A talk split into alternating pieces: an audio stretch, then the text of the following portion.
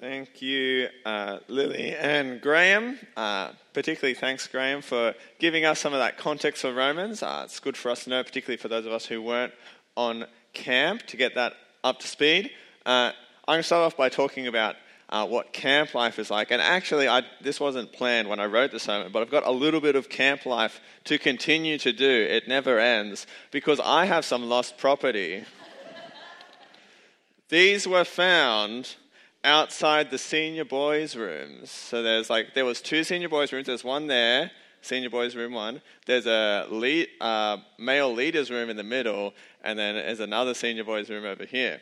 Uh, so the first thing we have is a uh, large camp shirt. So if you've unpacked and you're like, gee, I don't know where my camp shirt is, here it is. Now, some of you might be thinking, Jason, that might be a spare one. How do you know it's someone's property? Well, we also found another shirt there which is from two years ago. and it's a size smaller. That one's a large, this one's a medium. So it's someone who's grown a little bit in the last two years. So if this, these are your shirts, then come and see me after the service. Um, camp life uh, is a little bit different to uh, regular life uh, back home. When you're living at that camp life, uh, you have a bell that sounds to remind you that it's time to go to the next thing. Like you, you, you don't need to be checking your watch and you're like, have I heard the bell? I have. I need to go to the next thing. Uh, when you're on camp, you're living that camp life. Your stomach size increases, so you can uh, get those seconds that you really want at basically every meal.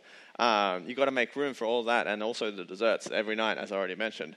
Uh, you're not too far uh, from a mafia game just starting at any given point, and there's always time for some classic catches in the pool when you're living that camp life. Uh, for those of us at Full On, we've been living that camp life, but now we're back home. So, what life are you living now? Are you living that study life? You're getting back to the grind for that work you need to finish for school by the end of January. Are you living that holiday life? Are you staying up late, even later than what you're staying up on full on? You're waking up late and you're just chilling. You're enjoying the time that you have before school starts. What does your life look like now? You live in the beach life, the gaming life, the YouTube life. No matter what life you're going to live, that what you're choosing to go out and do, it affects the choices that you're going to be making for the next few weeks. In fact, maybe even for the rest of this year if you had to fill in the blanks on this, I'm living the something life, what life would you be living? Living the plant life, living the gym life, living the living the work life? What sort of life are you living? My challenge for all of us here, whether you are at full on or not, is that when you consider the life you are living, the life that you should be living if you're a follower of Jesus is the gospel life.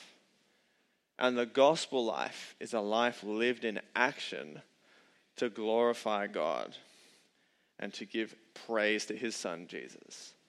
I'm going to pray for us as we get into Romans 12. Uh, dear Lord, thank you for Romans. Thank you for the clarity it brings to the gospel, how it shines a light on all you've done for us. And I pray as we reflect on Romans 12 tonight, that you help us to see uh, what actions we are to take in response to the gospel how we are to live as followers of Jesus, what it looks like to live the gospel life. Amen. A uh, few other things as well. We are still doing a Q&A, so if you've got questions, there is a QR code uh, in the middle of your service sheets.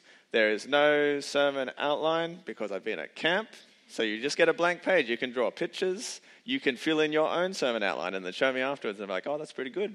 You can do my next one. Um, now, at camp, there's always a lot of board games, especially when the days are a little bit rainy. We had one particularly rainy day, and that's when the board games came up. Now, I love a good board game, and the ones I particularly like are when it gets that sweet spot of those very crunchy, well thought out decisions. Uh, that was Ticket to Ride before, that's a great example. The games where it's simple to understand the mechanics of how to play, but then you always feel like you have lots of tricky decisions and strategies that you need to work out. It's in those games where you just spend your time watching and observing. Uh, you're keeping an eye on the board, you're keeping careful eye on what everyone else is doing. And so when it's your turn, you've already worked out what you've got to do. You're keeping an eye out to evaluate your strategy, to check if you've got any winning moves, and then you execute it. You do what you need to do to win the game.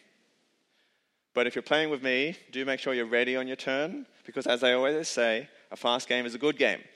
Um, now, if you are living the gospel life, if you are a follower of Jesus, if you are trusting in his sacrifice for you on the cross, that is not a passive life. It is because something is on view for us as followers of Jesus, something that we observe, something that informs the decisions and actions that we take. We cannot be passive. This is what we read in Romans 12, verse 1.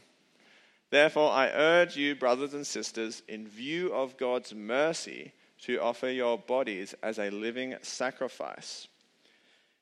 In view of God's mercy, Christians, followers of Jesus, people living the gospel life, they are called to action. But what is God's mercy that is on view? Well, it's the gospel. In view of the gospel, we live the Christian life. As we've already heard, on camp we were exploring the gospel, and Andrew particularly focused us on Romans chapters uh, 1 through to 8. And Romans 1.16, which we did as our memory verse just before, that was, that was the key verse for camp for explaining the gospel. Uh, for I am not ashamed of the gospel, because it is the power of God that brings salvation to everyone who believes, first for the Jews, then the Gentile. Andrew put the spotlight on the gospel for us and helped us to reflect on just how good it is. The gospel is the thing on display. That is the display of God's mercy. And Andrew showed us that the gospel is good and great because it causes no shame. It is the power of God that brings salvation. Through the gospel, we see that we are forgiven of our sin, which has separated us from God, but God, in His goodness, loves us and gives us justification through faith so we can be drawn back to Him. The gospel is for everyone, and the gospel is something that everyone must believe in the gospel has a long history, a story that brings in the Jews but also brings in the Gentiles. What a treasure the gospel is. And it is in full view of the gospel that Christians are called to live the gospel life. It's a bit like when you go to the beach for a surf or a swim. When you, you go out and you check what the conditions are meant to be like ahead of time, you do all the research, uh, you look at what the tide's going to be doing, you look at what the wind's going to be like. But you might get out there and you do that, like you walk down from the car and you look out and you decide, actually, no, this is, this is awful. I did all the, I looked it up and it's just, the swell's not right, there's wind, there's too many blue bottles around, we're going to go find another beach but if you look out and the conditions are perfect, you're going to act. You're going to get in that water as soon as you can. In view of the overwhelming treasure that is the gospel, that is God's mercy for us in Jesus, we are called to act. In view of the gospel, those living the gospel life, those followers of Jesus, they are called to live out their lives as living sacrifices. This is what the rest of verse 1 says to offer your bodies as a living sacrifice, holy and pleasing to God. This is your true and proper worship. But how do you live as a living sacrifice? The idea of sacrifice definitely draws us back to the Old Testament, where uh, the Old Testament uh, Jews, the people of God, they had this practice of sacrifice, of offering dead animals, lambs, birds, etc., to, to God to provide atonement for their sins. So, how can you offer yourself as a living, non dead sacrifice?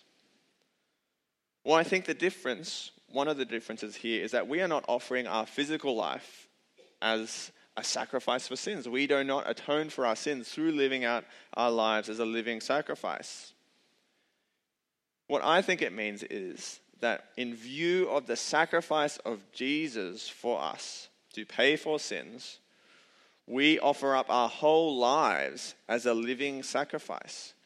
We give over to God not the best lambs we have, the best birds we have. Instead, we give over to God the first place in our hearts, in our minds, and in our actions. And we do this, as the passage said, as our true worship. This is how Christians treat God as God. Some other translations of this passage call this spiritual worship instead of uh, true worship. True Christian spiritual worship isn't found in songs or in some sort of ritual, it is found in Christians, in followers of Jesus, putting Jesus first in their lives. That is your worship in response to the great grace of Jesus. In view of the gospel, and in fact, because of the gospel, we are able to live a life pleasing to God. the temptation that particularly will be facing those who have been at full on, but in fact is one that faces that all Christians face, is the temptation to have this great gospel on view, but find it hard to act in line with the gospel, to live out this life as a living sacrifice, because we live in a world that does not have the gospel on view, that isn't focusing on God's mercy. This is what we read in verse 2. Do not conform to the pattern of this world, but be transformed by the renewing of your mind.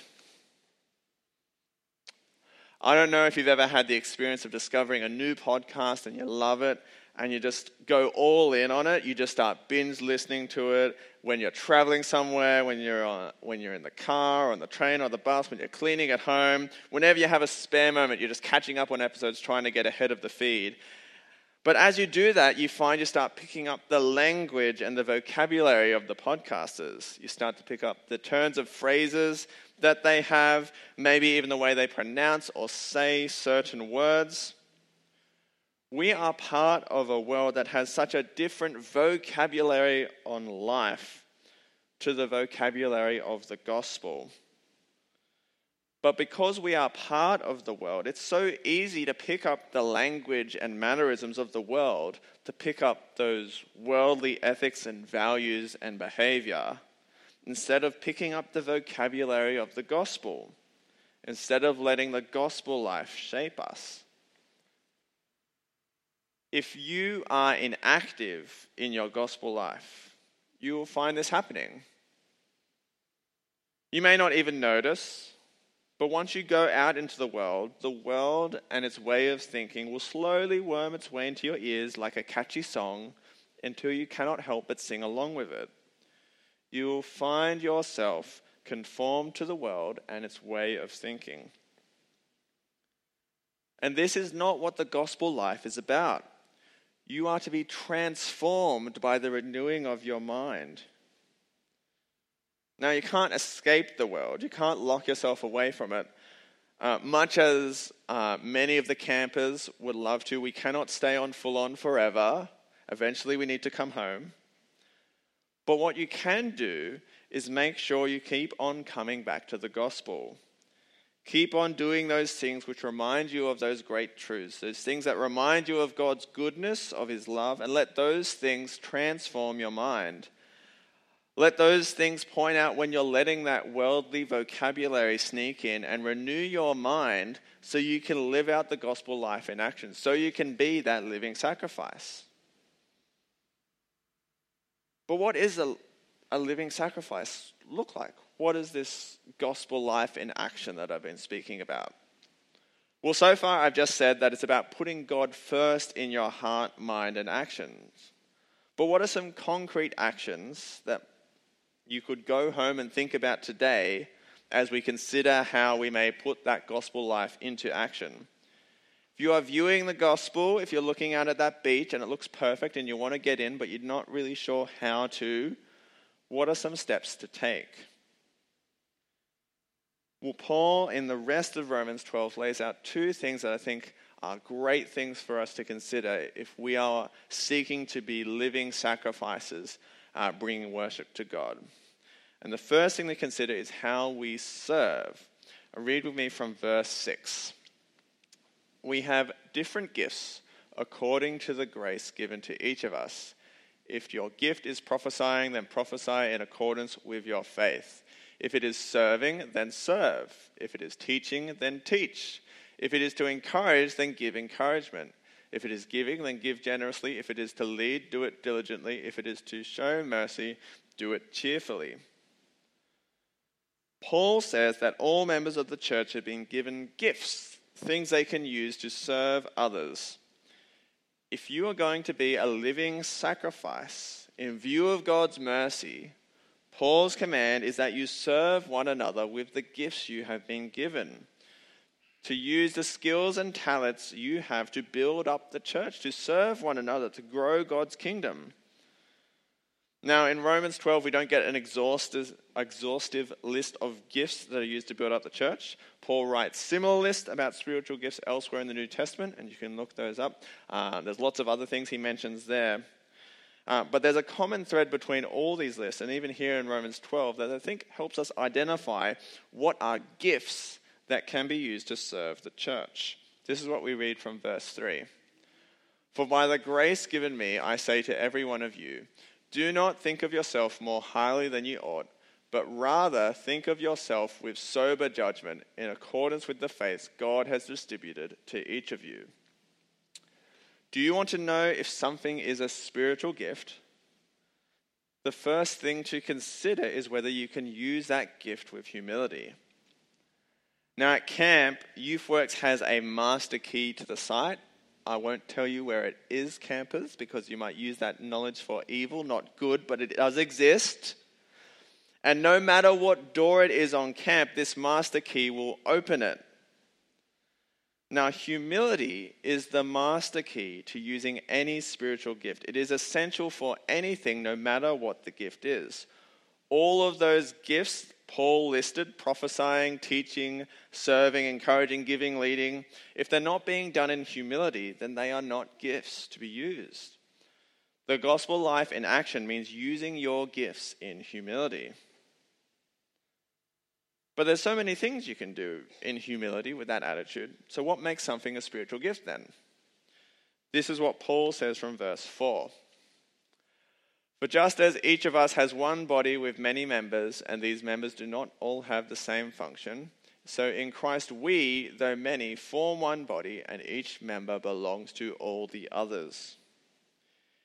If you can use your gift in humility, your ability, your talent, your time, your energy to build up the body of Christ in some way, to serve others here at church in some way, to grow God's kingdom in some way, then that is a spiritual gift. And no matter how small or insignificant you think that thing is, that it, it is a valuable asset in the body of Christ, in the church. Every part of your body is important, down to the tiniest bone. So every member of the church is valuable and important, and all of them have gifts to use to build up the church. No matter your age, your stage in life, your experience, we all have parts to play. Now, there's definitely obvious ways you can use those gifts. You just have to look at the roster for church and see all of those obvious ones in music, praying, being on the tech team, welcoming, so many ministries, children's youth, there's, there's heaps. There's so many opportunities. But even then, I don't think we should be limited to just those officially designated spiritual gift serving positions. Maybe you have another gift you could use to build up the body in humility. There's so many members in our church who have creatively approached uh, the skills and passions they have to start many events which build up the body, build up the church here. We have our fellowship and fishing event. We have crafternoons. We had the menacing machines men's event. Paul certainly didn't label metalwork in the gifts list or craftiness as a spiritual gift. But many of our members have used those skills in humility as a spiritual gift to build up the body. Living the gospel life, being a living sacrifice, means using the skills and talents you have in humility as spiritual gifts to build up the church. How can you begin serving in action today? The second thing Paul wants us to consider is are you exercising your love in action as well? This is what we read in verse 9. Love must be sincere, hate what is evil, cling to what is good. if you are living the gospel life, you are called to love. Now, it's very important to define what love means here because in our modern world, love is used in lots of different ways and contexts. For example, I love my wife. Here we are at full on, all dressed up. Um, but I also love Corinthians. And they are a vice that will haunt me to my days because I'm like, I can eat all of the Corinthians in one sitting, and I shouldn't, but I do. I love different love, right? I love my kids. Here they are again.